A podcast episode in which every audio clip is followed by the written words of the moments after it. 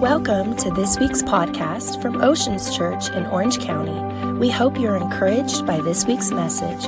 For more information, please visit our website at theoceanschurch.com. It's so good to have everybody here today. Uh, man, I missed you guys. I just feel like seven days is too long before I see you again. I like to see you guys sooner than seven days, but excited for what God is doing.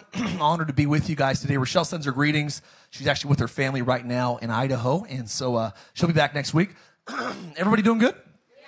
Just having a good time so far? Excited for what man the, the music was just so powerful today. People go, Mark, why is it when the when the band sings, I feel like emotional sometimes? And I like to let you know that's the presence of God. And many people that come to church, like especially churches like ours, and they go, I've never really felt the energy or the just the environment that I walk into these tents. Some of you drive onto our parking lot, you can feel it. Who's ever just came into our property, you kind of feel something here. And I want you know, we pray that every week, don't we, Steph? We pray when people drive into our parking lot, let them feel the presence of God. Let them walk into the tents and get teary eyed, go, man, there's something in here that's beyond the band. And so we're excited that you're here. If you're watching online, would you give a hand clap to all of our friends online today? I want to welcome you out. We're excited that you're here. Hey, if you're brand new today, online or in the room, every week at Oceans Church, we open up the Bible. We, uh, we believe that God speaks in many ways, but his most consistent way of speaking is through his word. And uh, I think it's very, very key. And I'll do a series in the future that talks about why we stake our lives on this book. And right now, Whenever there's, whenever there's polarization in society, the Bible always comes under attack. It's been under attack by dictators and kings since the origins of the Bible. The good news is every time the Bible is persecuted, even when it goes underground, it always comes back above ground with signs and wonders following. And so uh, you don't have to defend the Bible. One scholar said defending the Bible is not needed. It's like a, it's like defending a lion. You don't defend a lion; you just let it out of its cage. It'll take care of itself. And so we stake our lives on this book. We believe this book is inspired, that it's infallible. We believe that it's God breathed. Can I get a witness? Plenary verbal is what scholars say. It means that it's, it's God breathed even to the selection of words. Well, wasn't it written by uh, imperfect men? Yes, but it was written by one author. His name is the Holy Spirit. People say, how do you know it got, it got preserved over the years? Because people like Josh McDowell and other apologists have went back to some of the earliest documents in the first century and have found things in, in, in order as they were now back then. And so we know that God, listen to me, if God wrote a book, don't you think he would preserve it? You think that God would preserve something he wanted all of his kids to read?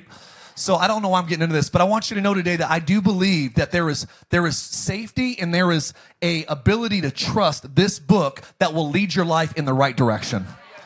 And many people they don't and they suffer the consequences. So today, I want you to know number 1, we're glad you're here. Can I get an amen? We love everybody. If you don't believe in our God, we're, we're excited you're here. I wasn't I was an atheist at one point in my life. I was agnostic for a window of my life and I had an encounter when I was 18 that was that was undeniable. It was unmistakable. It was life altering.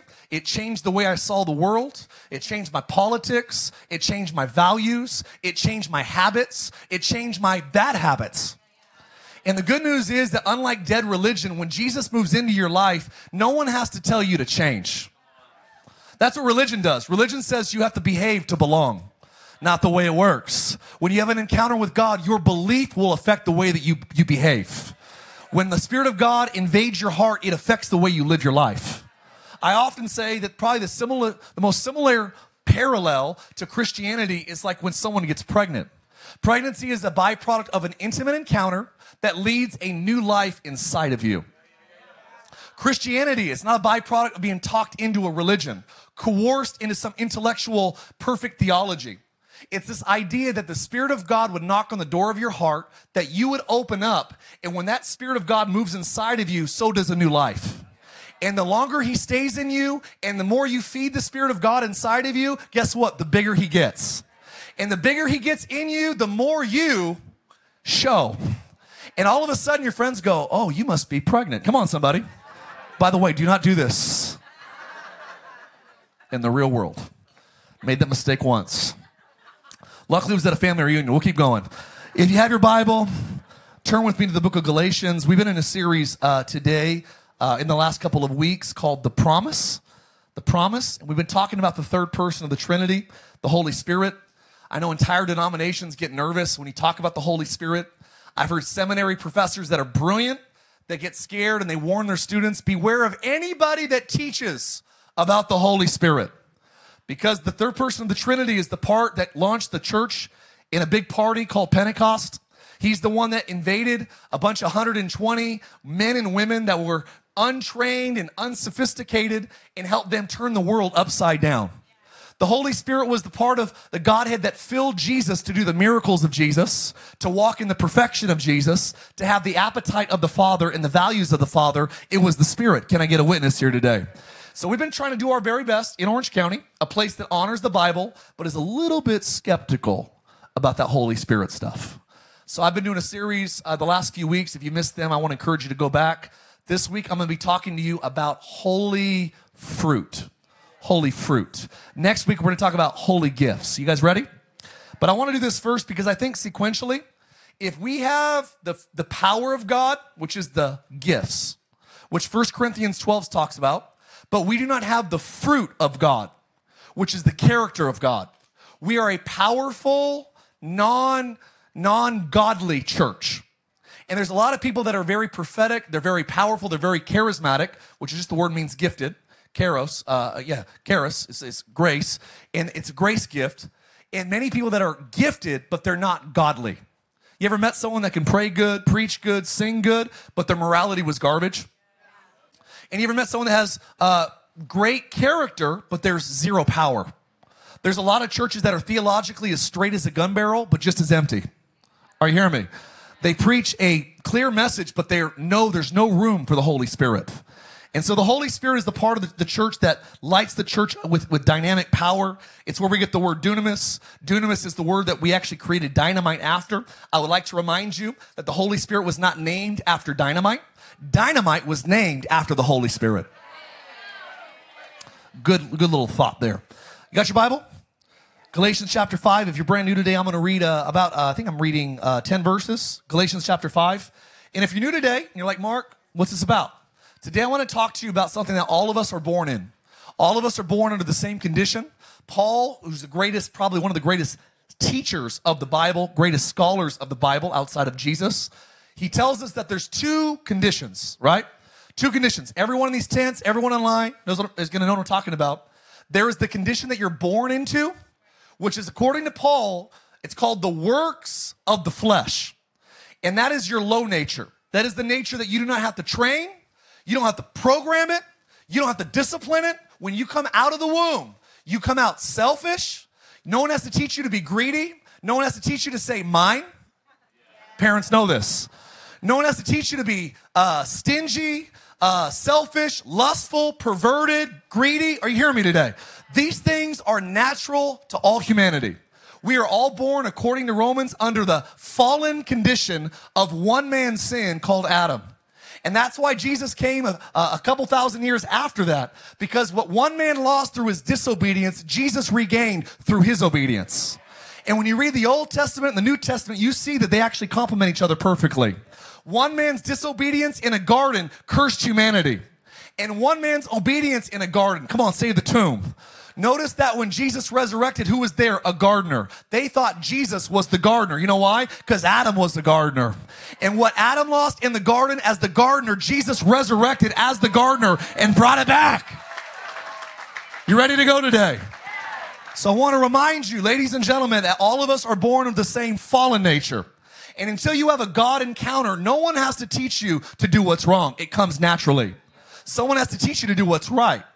And so there's two natures. There's the low nature, which is the works of the flesh. And there is the high calling that God calls us to, which is referred to as the fruit of the Holy Spirit.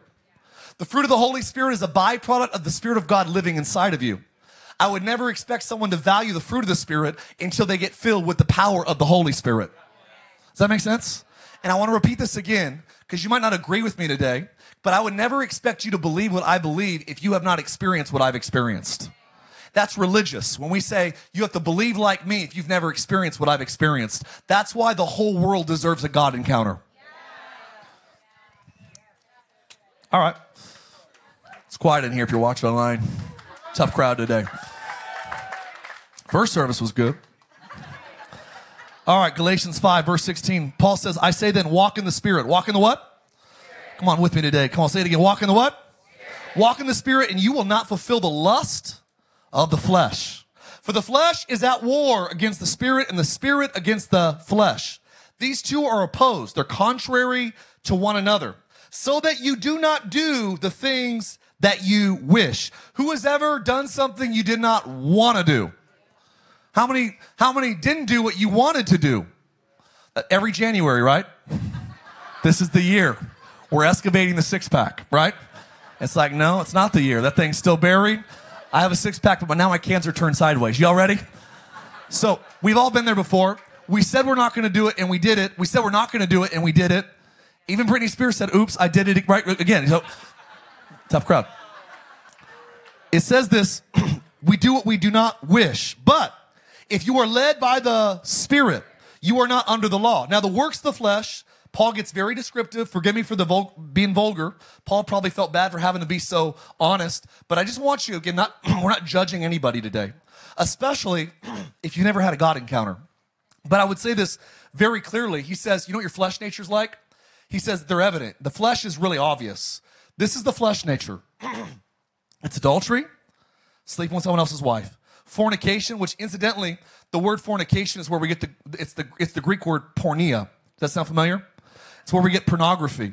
It says that works of the flesh are evident adultery, fornication, uncleanness, lewdness, idolatry, sorcery, which is an interesting word I'll share with you in a moment, hatred, contentions, jealousies, outburst of wrath. I shared first service a secret that every time I read Galatians 5, when I read that part, I read it real loud. So I just read it like this hatred, contentions, jealousy, outbursts of wrath. I would crack myself up sometimes. All right. Selfish ambitions, dissensions, heresies, envy, murders, drunkenness, revelries, and the like. Here's the kind of uh oh mic drop of Paul. He said, I told you this beforehand.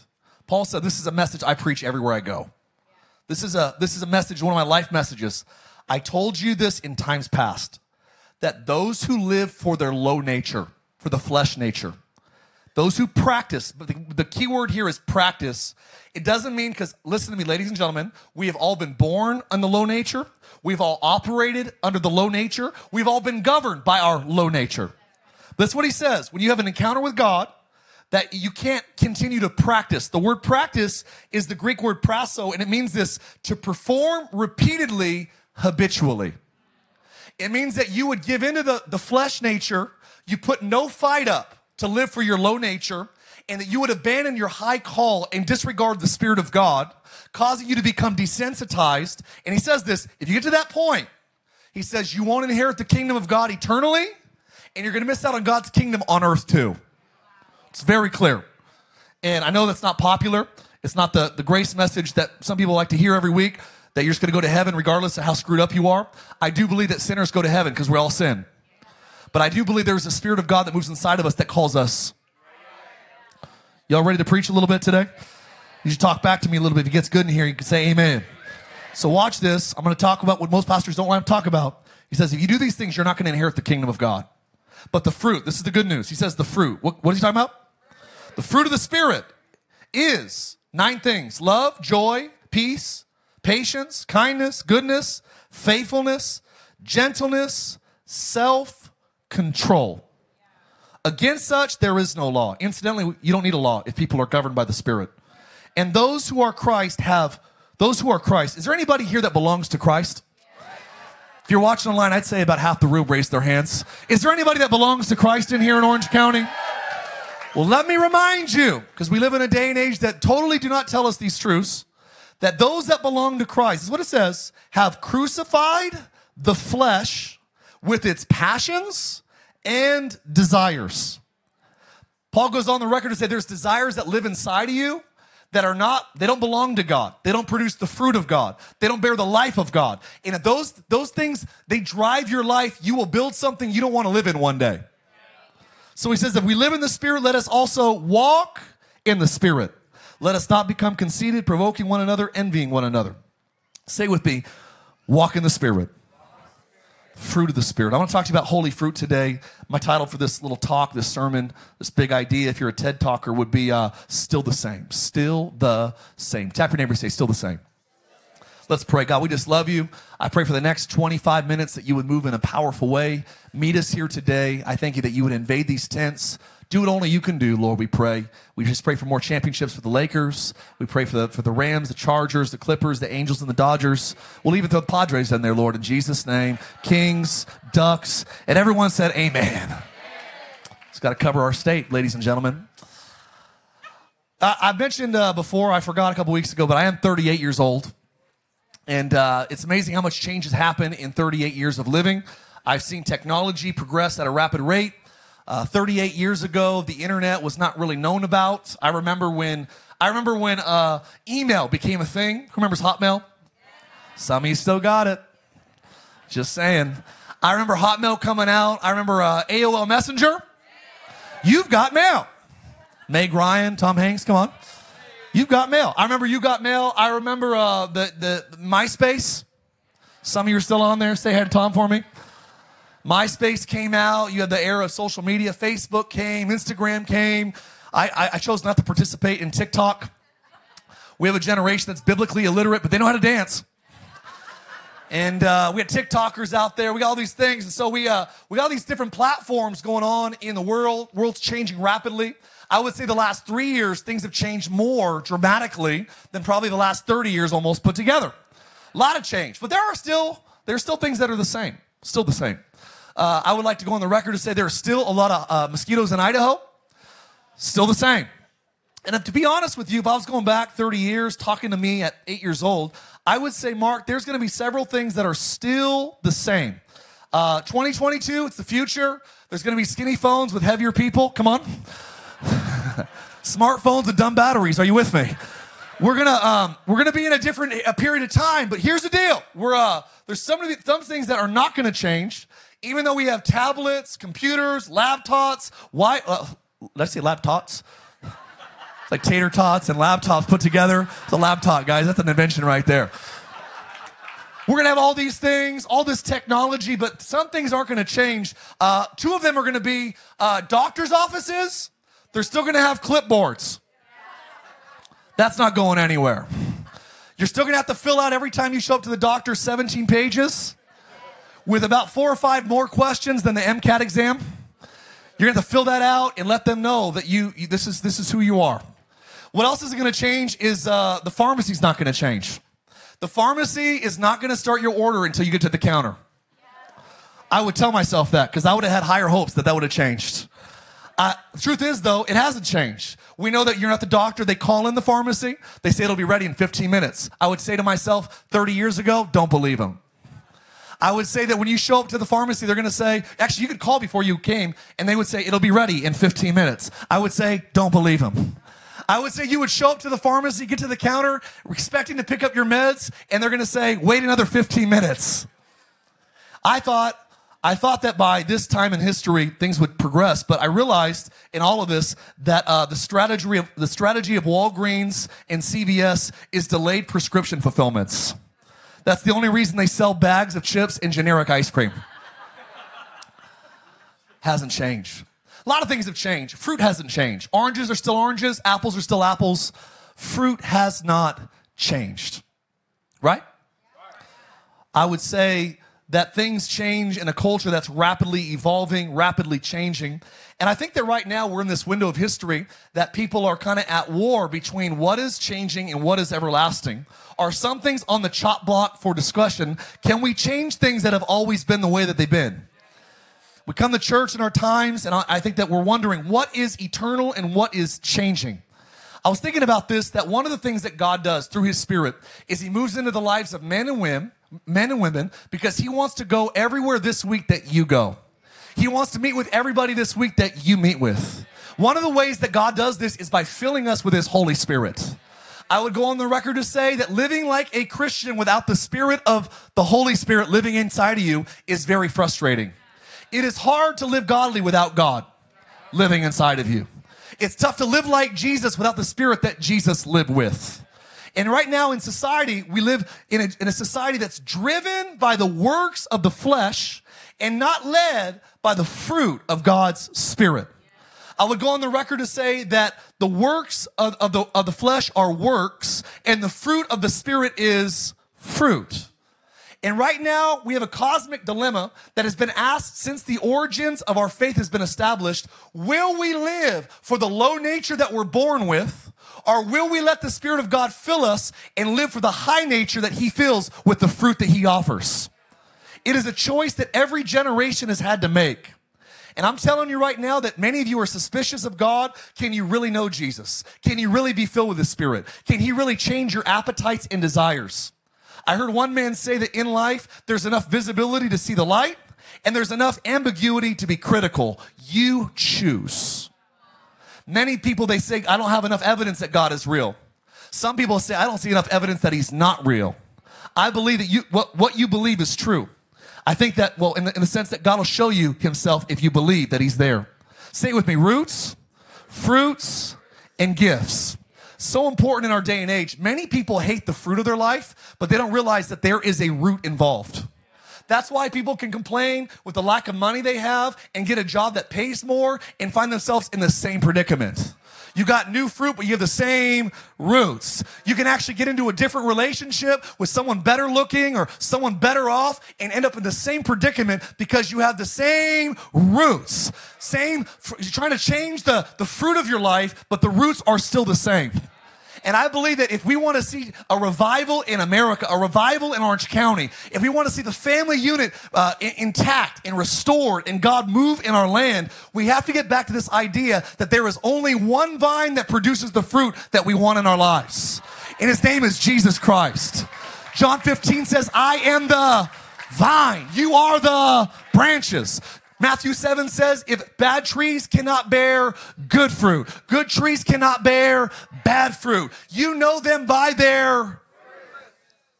And many people today, they don't like the fruit of their lives, but they're too proud or they're too, they're too ignorant to acknowledge what could change the fruit of their life is by letting God discover a new root inside of them. It is the roots of Jesus that produce the fruits of the Spirit. And life is a battlefield with the flesh and the spirit opposing each other. They can, they're telling you right now, you can live the rest of your life, but you can't live totally off guard. Every day you wake up, there is a battle for who you're going to live for every day.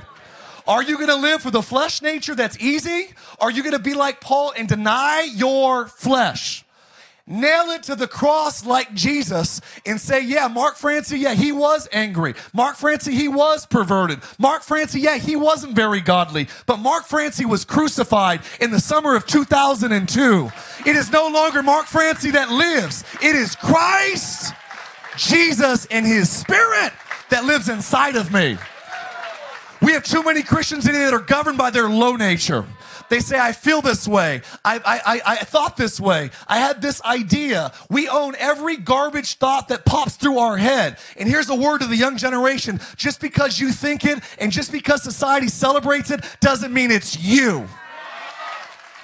Can I get a real amen? Well, it's popular. There's a lot of things that popular that aren't going to lead you to heaven.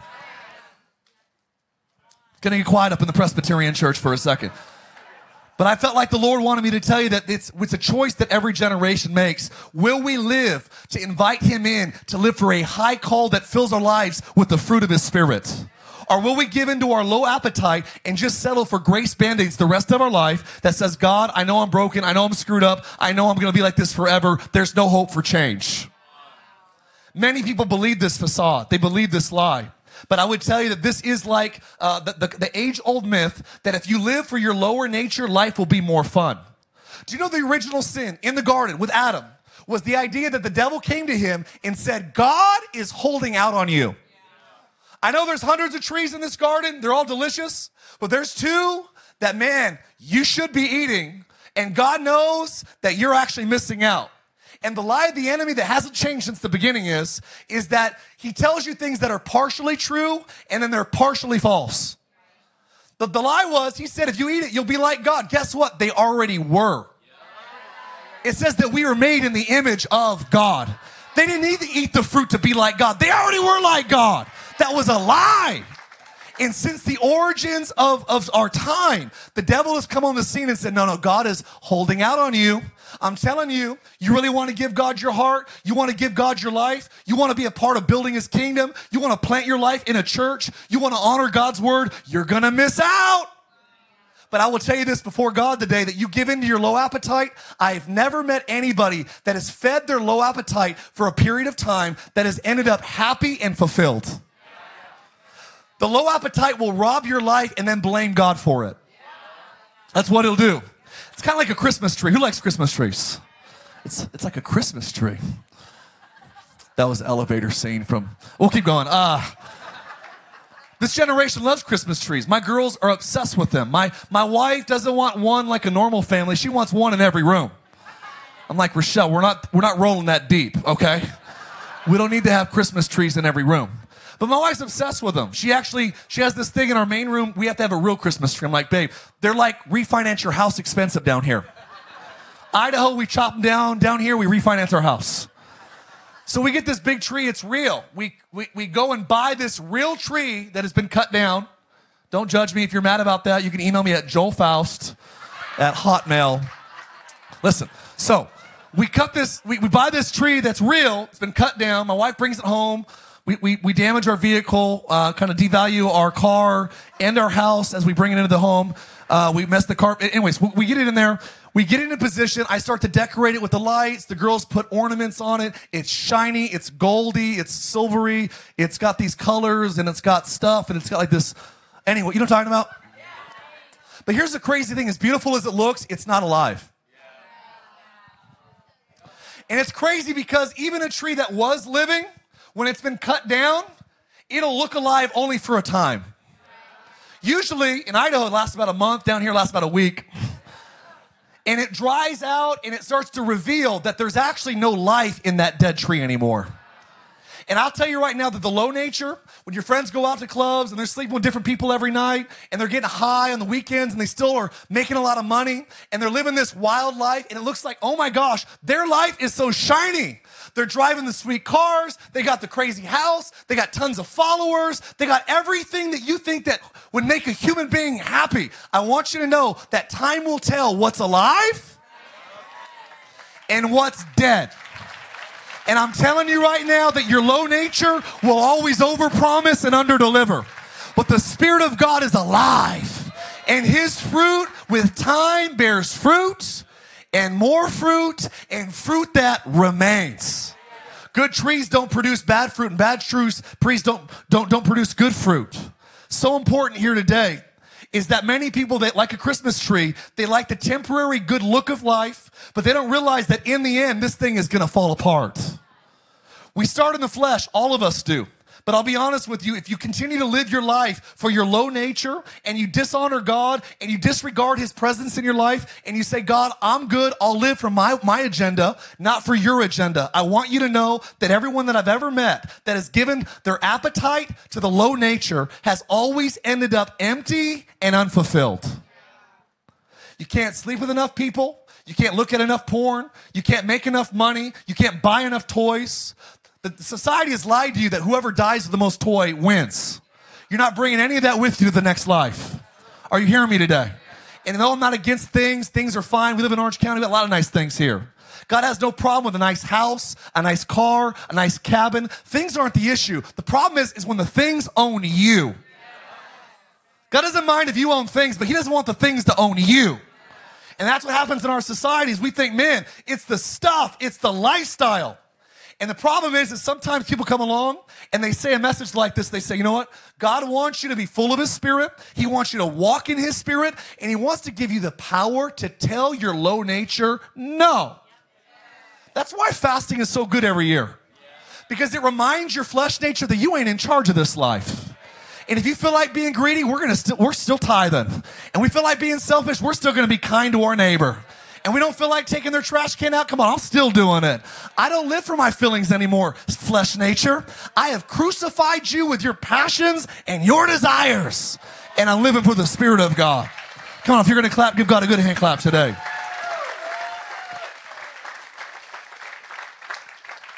People say, Mark, well, I don't believe in it because I heard a pastor say that if you live, you know, God wants you to live holy and he wants you to live with the fruit of the Spirit. And that guy was actually sleeping around and he actually left the church and the church fell apart. And I heard a bad teacher with a good message invalidate that truth. I want you to know that hypocrisy around a teaching does not invalidate it. You hearing me today? Hypocrisy around a subject does not invalidate it. God wants to be more than study, He wants to be known. And when the Spirit of God knows you, He fills you. And part of Him filling you is the fruit that it produces in your life. Have you ever had an appetite change? You had a God encounter on Sunday. And by the way, I would like to remind you of a little commercial break right now that this is one of the places every week that we should give God full permission to actually interrupt our plans for the week. If God can't stop an affair on Sunday that you were going to have on Wednesday at church, where could He stop you? If God can't get you to change the way you're operating your business on Sunday, where could He stop you? Ladies and gentlemen, I want to go to a church that my sins die in, that my low nature is crucified in, and the God that I honor and worship is big inside of me in. Are you hearing me today?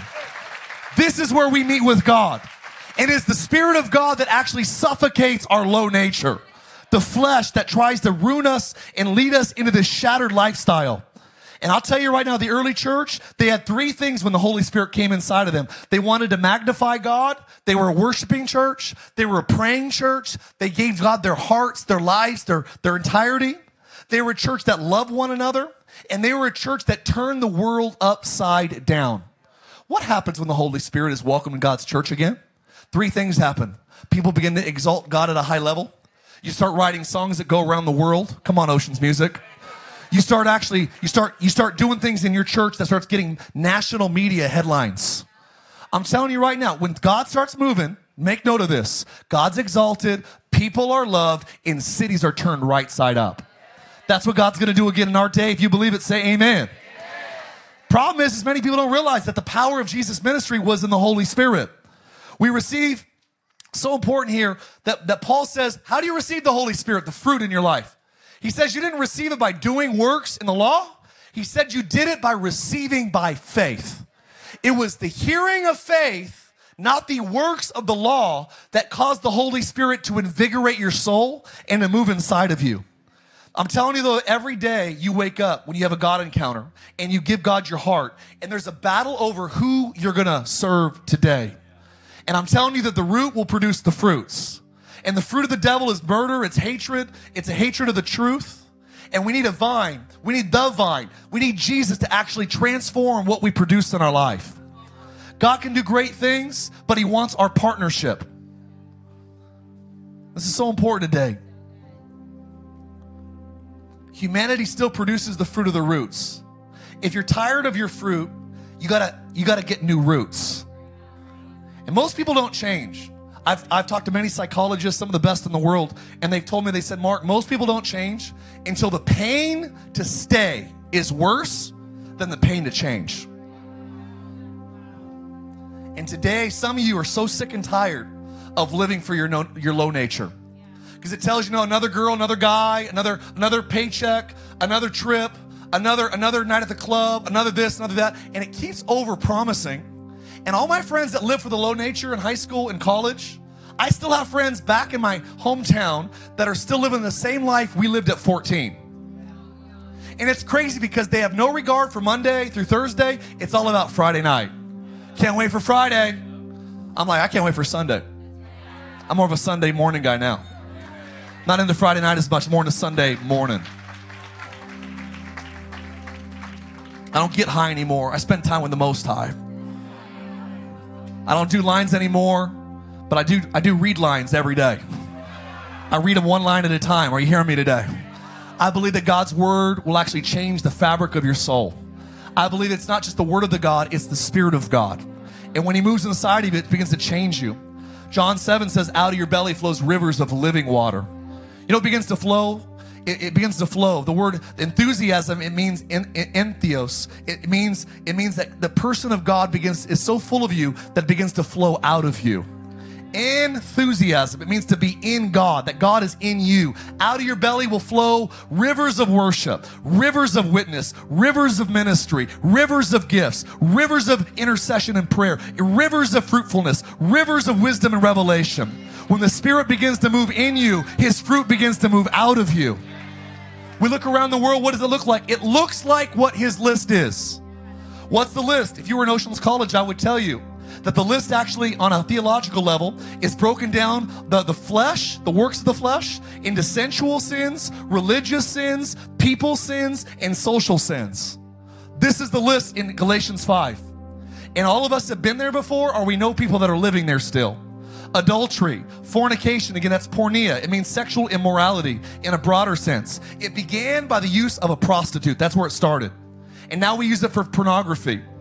And I'll just tell you right now, listen to me very clearly. The Holy Spirit will never lead you into compromise. He doesn't lead you into the appetites of your low nature. He leads you into the appetites of your high calling. Good spot for an amen right there. We know that there's things like uncleanness. Uncleanness in Galatians 5 is the opposite of purity. Lewdness means that you're ready to sin at any time. You ever been tempted like, oh, right away I'm giving into it? That's lewdness. Religious sins is idolatry.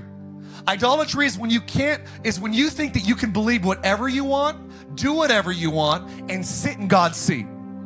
And that's where my generation, the young generation is. We think that we can love Jesus, sing Jesus songs, read the Bible, the parts that we like, but ultimately we'll cut and paste what we don't like.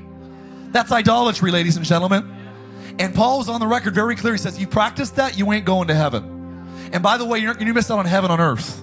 I'm not trying to be mean, I'm not trying to be rude, but I'm telling you right now, I would rather offend you with truth than you, you get surprised in heaven because preachers were too scared to tell you the truth.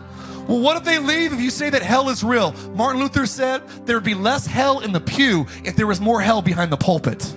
I think we have to remind the world yeah, you can change by the goodness of seeing the light, or you can change by the flames of feeling the heat. Both can change you. And my generation's scared of that stuff. They are. But one of my favorite theologians in the world that just went home to be in heaven, he got saved because someone told him, Look, hell is real. Jesus is real. Go to Jesus. And it was the message of hell that made this guy who he was. And he wrote probably more, four or five books more than I've read. Come on. Guy was brilliant. I do believe that we got to remind the earth that your low nature is sensual, it's sexual sins, it's adultery, it's fornication, uncleanness, it's lewdness, there's religious sins, idolatry. How about this one? Sorcery. Sorcery is where we get the word witchcraft. This is going to be fascinating, right? Witchcraft, sorcery, is the Greek word pharmakeo. Does that sound familiar? What? Pharmacy. It means drugs. It means the use of drugs, potions, spells. The ancient world would take today by, like today, they would take hallucinogenics to open themselves up to another world. It means to use drugs for sorcery or getting high. Isn't it crazy that our generation has an opioid addiction? We got more people that are being in bondage they have no idea that they're willingly giving themselves to sorcery, which is doing drugs. My friend, is, my friends in Idaho, they're cops. He says, Mark, do you know that 90% of the people we arrest are either high or they're drunk? 90%. You ever thought about why they call alcohol spirits? You thought about that? There's a, if you study some of the origins of this stuff, it's it's it's amazing. But we're cool with it. We're cool with 3 million people dying a year over excessive alcohol use. We're okay with a we're, we're okay with a death ratio of 5.3% of the world's population dying every year over over something that is completely avoidable. We're okay with 13.5% of the deaths of 20 to 39 year olds being the excess of alcohol. We're cool with it. We don't mind that 100,000 people a year die in America alone of overdoses. High society that has low morality. And here's my problem today is we flirt with stuff and we tolerate things in our homes. And I'm just being very honest today, but what walks in you will run in your kids. I am bothered that Orange County's alcohol section of Costco is half the size of the store. That's not normal, ladies and gentlemen. You go anywhere else in America, you don't see this. I'm not saying we need to be abstentious, we need to be uh, abolitionists, that we can't drink alcohol. I'm not saying that. But I do believe that if you're going to drink, you need to be moderationalist. Because there is nowhere in Scripture that endorses being drunk. There's nowhere in Scripture that endorses getting high.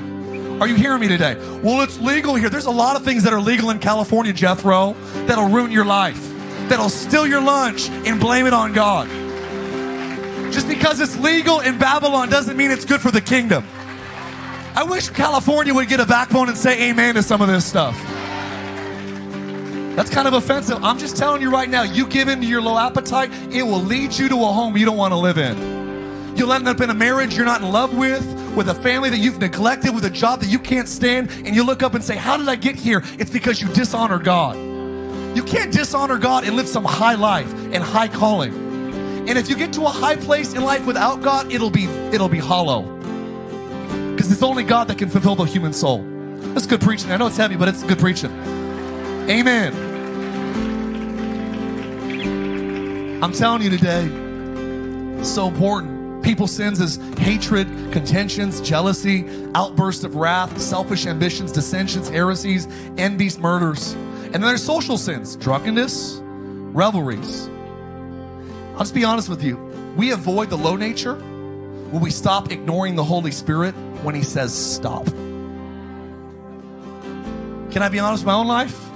I slip in the areas that aren't God's Spirit when I hear the Holy Spirit say, "Don't do that, don't go there, don't say that, don't don't don't watch that show."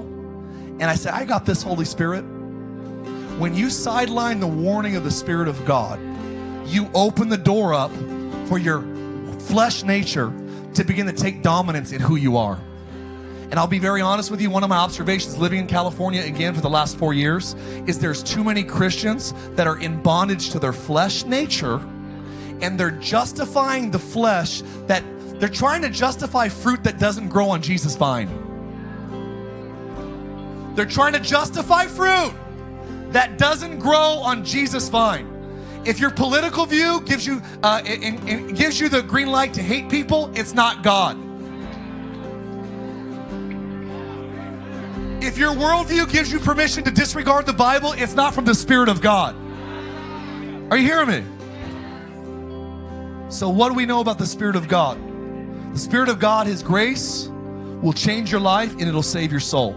Spurgeon actually said it this way The grace that does not change my life will not save my soul if the Holy Spirit is powerful enough to get you to heaven, He is powerful enough to get heaven's appetite into you. So important.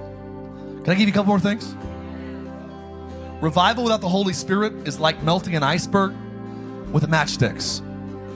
We got to be personally revived. How do we do that? We, we do this by ab- abiding. I'll give you a few things here today. Is the Spirit of God, when it fell on people, it changed You know what's really cool? The word fell, when Peter in Acts 10 was talking and the Spirit of God fell on the believers at Cornelius' house, the word fell is a Greek word that's only used a couple places in Scripture.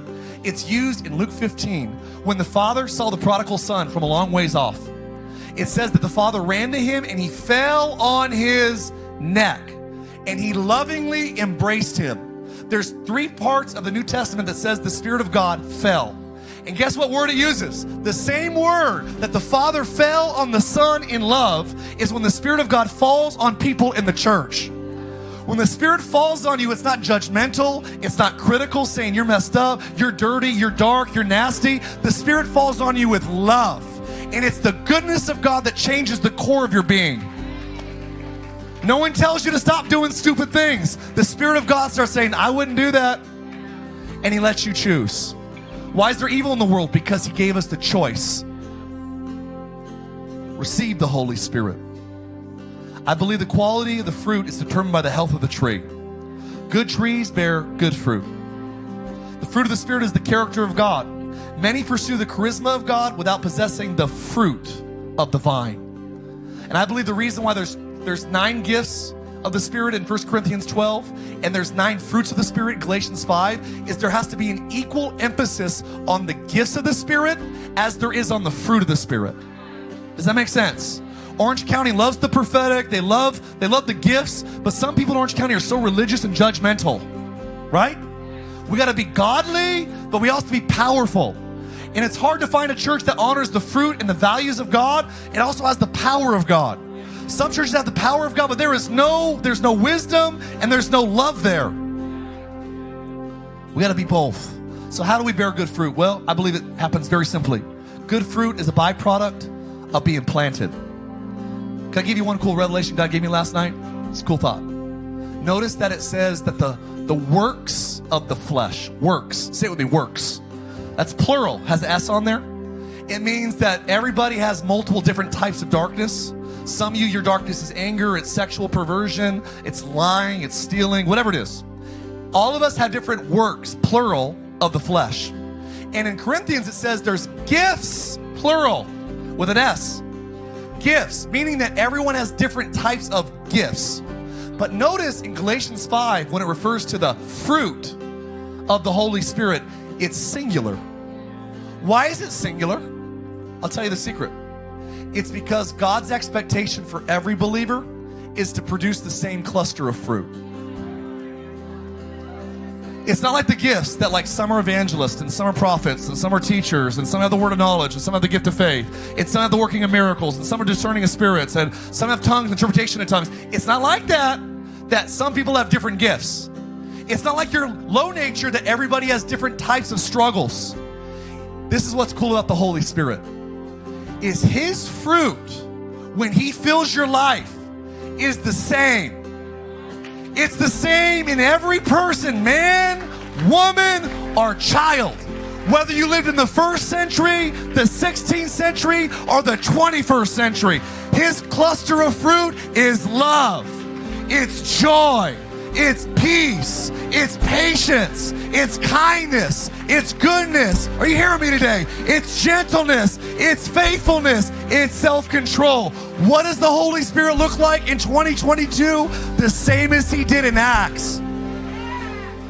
He looks the same. Well, all my Christian friends are saying crazy things because they've unhitched from this book.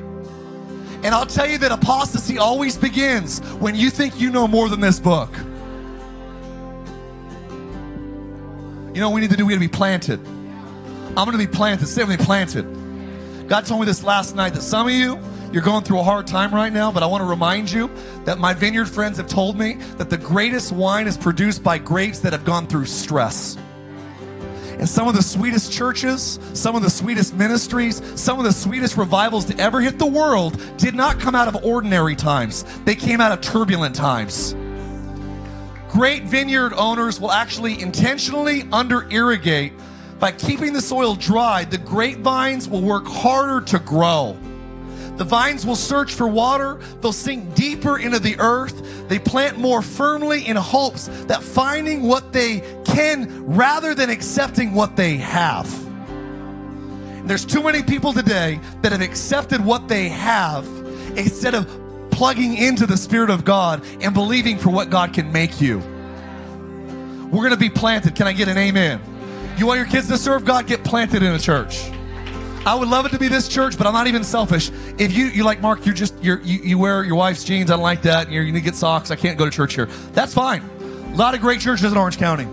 But I will tell you this if you live your life going one church to another church every weekend, you will never produce the fruit you're capable of. Show me a tree that produces massive fruit that's never planted in a local church or in a local yard. Planted trees bear the biggest fruit. Well, this church isn't perfect. Well, none, no church is. And the moment you show up to it, it's not, right? The moment I show up to it, it's not. There's no such thing as a perfect church, but there's a church that's perfect for you. Say with me, get planted. Fruit only comes when you're planted. Fruit only comes when you abide. You know what the annoying thing about fruit is? It takes. We want fruit like right away. Well, I came to church yesterday, give my life to God. Give me a microphone, I want to preach. It's like, no, I, dude, I, I wouldn't want, I wouldn't want you to do that for me. It takes time abiding. It takes fertilizing. I'll be honest, some of the most painful things in life have a way of producing this. Do you know that the, the anointing oil came out of came out of olives that were crushed. And I'll be honest, some of the most anointed ministries of women and men in the world oftentimes come from men and women that have paid the highest price. People want the platforms and the anointing, they don't want the crushing they went through. People don't know. I mean, my, my side, I was a janitor for five years. My friends were going to law school. My friends were going to UCLA. You, you, they're becoming football players in the NFL. All my buddies, they're becoming doctors. They're like, Mark, what are you doing? I'm a janitor at a church in Idaho going to Bible college. I slice deli meat at Winco. I just, yeah, I'm just, no one sees me. I feel like I'm missing on my education. I'm missing on every, I'm falling behind. But I've learned this that you never fall behind when you put God first. You never go backwards when you put God first. My job for five years was to lock the church up. I cleaned it, and at the end of the night, they trusted me every night. My job was to walk through a dark, 65,000 square foot building and make sure every door was locked. That's a, by the way, you got to be pretty brave to walk through a big church at night in the dark. I would lock every room up. You know what I would do though at night? I would go into our auditorium, our, our auditorium, 1100 seat auditorium, and I would go on that stage and I would pray for the seats. I'd begin to preach in that empty room at night. No one saw it, no one heard it. I think some of my best messages were in that room. But I'll tell you what, there was something that was established in me learning how to pray when no one was there and preach when no one was there that, that crushed something in my pride, crushed something in me. I said, God, I don't care if anybody else ever hears this, this is for me and you. And I believe if God can trust you in the secret place, He can trust you in the public sector. We got too many people that want to be public used, but not privately devoted. It doesn't work that way. You got to be planted, you got to be abiding, you got to be watered, you got to be fertilized, you got to let God prune your life, you got to let God harvest your life. And when you're harvested, God can reproduce the fruit of your life. Good trees don't bear bad fruit. It's crazy. If you want to make everybody happy, don't do anything. We've had people throw rocks at us. We moved down to California. People made crazy accusations against my wife, crazy accusations against us, this church. It's like, really? You think you think that I gave my life up to do stupid things for the devil? If I wanted to serve the devil, I never would have gave my life to God in 2002. I was living for the devil before that. I gave my life, surrendered everything in 2002. And by the way, I'll just be honest with you if I had bad fruit in my heart, there would be bad fruit in this church. Good trees don't bear bad fruit. Who's got some good fruits that you come to Oceans Church? Make no mistake about it. Good trees bear. So don't listen to someone. By the way, the people that criticize churches the most usually have no fruit.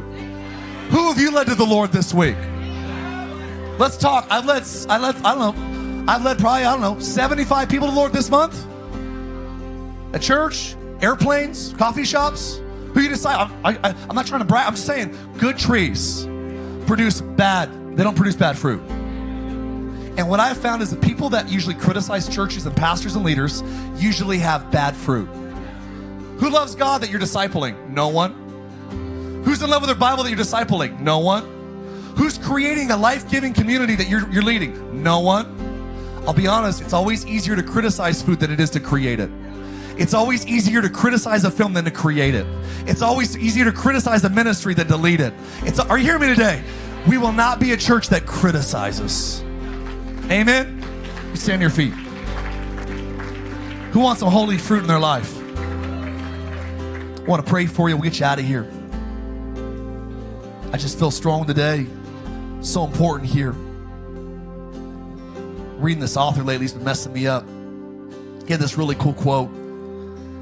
He said, uh, he said, when we get humble enough, we get low enough, we get desperate enough, we get hungry enough, we get concerned enough, passionate enough, broken enough, clean enough, prayerful enough, then God will send a revival that surpasses the awakening that anything in this country has ever experienced.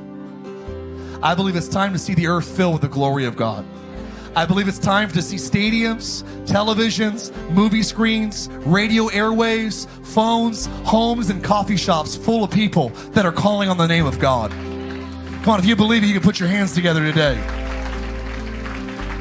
Salvation Army shook the world singing the song of William Booth. He says, We need another Pentecost. Send fire, send fire.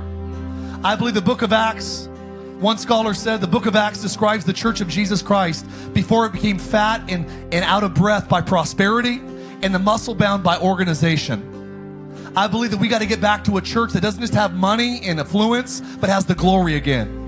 Too many churches have gold, but they don't have glory. We want to get hungry again. Are you hearing me today in Orange County? We got to leave a little room for God to, to come into this place, to interrupt our services. One time, Martin Luther was asked, How did you change the world? His response was this When God created the universe, He started with nothing. And if He today can find someone who would be willing to be nothing, there is no end to what He can create, and there is no end to what He can do. Imagine this. I heard a great preacher named Jensen.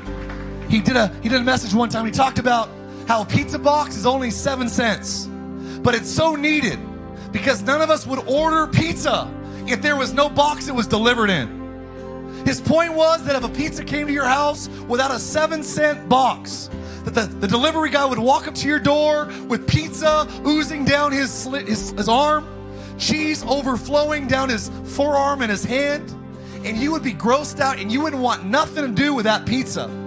But the truth is, that box is only seven cents. What makes that box valuable? Two things it's empty and it's clean. And I believe the Spirit of God will fill anybody that's willing to be emptied and willing to be cleaned. I'm tired of living for my low nature. Then give the Spirit of God today permission. You can empty me and you can clean me. And if you'll let Him empty you and clean you, He'll fill you with a glory that'll feed a hungry world. If you believe it, come on, give Him 10 second hand clap today. We're done. Want to pray. How many today would say, Mark, I don't want to live for my low nature? Every day, God help me, I want to crucify that flesh. I want to crucify my old attitude, my old problems, my old vocabulary, who I was before I came to you. I want to live for the Spirit. I want to live for love. I want to live for the joy. I want to live for the peace, the patience. I want to live with the, the kindness, the goodness, the gentleness, the faithfulness, the self control difference between kindness and goodness in the Greek language is that goodness, it actually represented generosity. I don't want to just be kind, I want to be generous. How many today would say, Mark, would you pray that the Holy Spirit would fall on my neck like the good father, the prodigal son, that he would begin to embrace me with his, his spirit and begin to give me fruit that would change me? No longer living for the works of the flesh, but start producing the cluster of God's fruit. How many today would say, Mark, this message for me? Would you pray that God would set me free? This would be the beginning of a new chapter of my life, that I wouldn't be governed by my low nature, but that I would be filled with the fruit of the Holy Spirit and let the Spirit of God lead my life. All over the tents today, would you just lift your hands real high? I don't have time to belabor this. You know you're talk- you know who you are. Hands are up. I'm just telling you right now, you're kind of in the valley decision. Should I really surrender to God today? Should I really put my faith in Jesus today? I'm just being honest. You can live for your low nature, but I've never met anybody, never met anybody that gave into it that is fulfilled, that's satisfied. Today, hands up all over. Would you pray this prayer? Say, Holy Spirit, I invite you today to fall on me. Today, tonight, this week, I want to be planted. I want to abide I want to be fertilized by you, pruned by you, produce fruit by you, and reproduce your fruit in my life. Holy Spirit, show me today that I can put off the old man, the low nature, crucify him, crucify her, pick up my cross live in the Spirit, follow you. Jesus' name. He's here right now. You can feel it right. He's just, God's like the greatest cardiologist in history. He has a way of cutting away the cancer around your heart, cancer around your mind. Here's the good news He doesn't just do it spiritually, He'll actually do it physically. There's people here today, you have cancer. Maybe you have an eating disorder, you want to get free from it. There's someone here, you've been cutting yourself for some time now. Someone in here, you're sexually confused. You don't know, man, am I am I this? Am I that? Am I into guys? Am I into girls? I don't know what's going on. What does God say about me? I want to pray for you. Some of you are here today and you're like, I just I, I don't know what to do with my vocation, my business. If you're here today, you need a miracle in your body, healing in your body, a miracle in your life, or God to set you free from something, or to reveal Himself to you, I'm going to ask you to raise your hand real high right now. This is in a God encounter zone right now. This is a God encounter zone right now. Just lift your hands. Doesn't make you weird, it makes you honest. Hands up all over. I would love it if someone next to you, if your hand isn't up, go ahead and open your eyes. If your hand isn't up, and find someone that has their hand up nearby you, put your hand on their shoulder. The Bible says that we'll lay hands on those that are sick, that are in need, and they will recover. We pray right now. Come on, all of Oceans Church. If you're watching live, put your hand on your heart right now. All over the room today. Come on, pray this prayer as we get ready to close. Say, Jesus, I invite you today to fill them, to heal them, and to lead them out by the power of your Holy Spirit. Do what only you can do. I thank you right now. Release a breakthrough, a wind, an authority to move in to all that you have for their life. Heal and restore. Meet them here now. Jesus' name. You receive that? Come on, say amen. Thanks for listening to our podcast. Have a great week.